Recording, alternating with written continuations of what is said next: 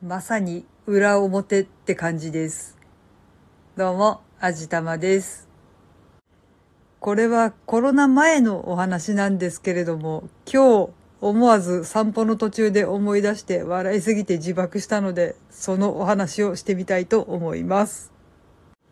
5年ぐらい前の初夏の頃だったんですけど、その時もまあ元気にお散歩してたわけですよ。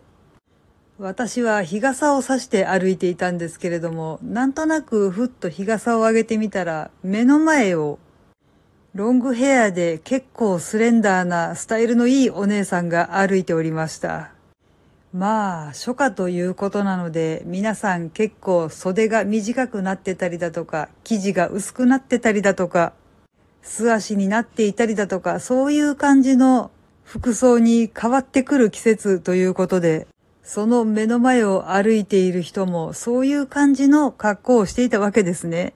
ちょうどたまたま歩くスピードが同じくらいだったので、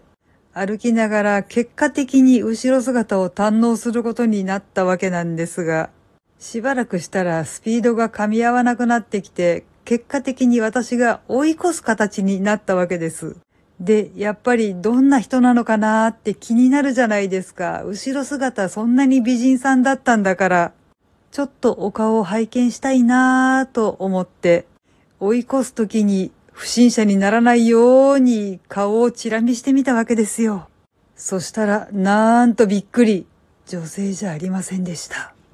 私ね、すごくすごく目悪いんですけどね、その私の目で見てもはっきりわかるほど女性ではありませんでした。そうなんですよ。後ろから見ると本当にスレンダーな美人さんかなーって思ったんですけど、前から見ると女性にはないいろんな特徴が見て取れたわけですよ。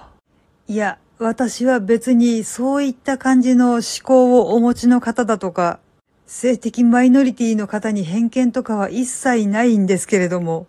ちょっとかなりびっくりしたのは事実です。まあね、勝手に思い込んで勘違いした私の自己責任です。はい。というわけで今回はこんな感じにしたいと思います。この番組は卵と人生の味付けに日々奮闘中の味玉のひねも姿りでお送りいたしました。それではまた次回お会いいたしましょう。バイバーイ。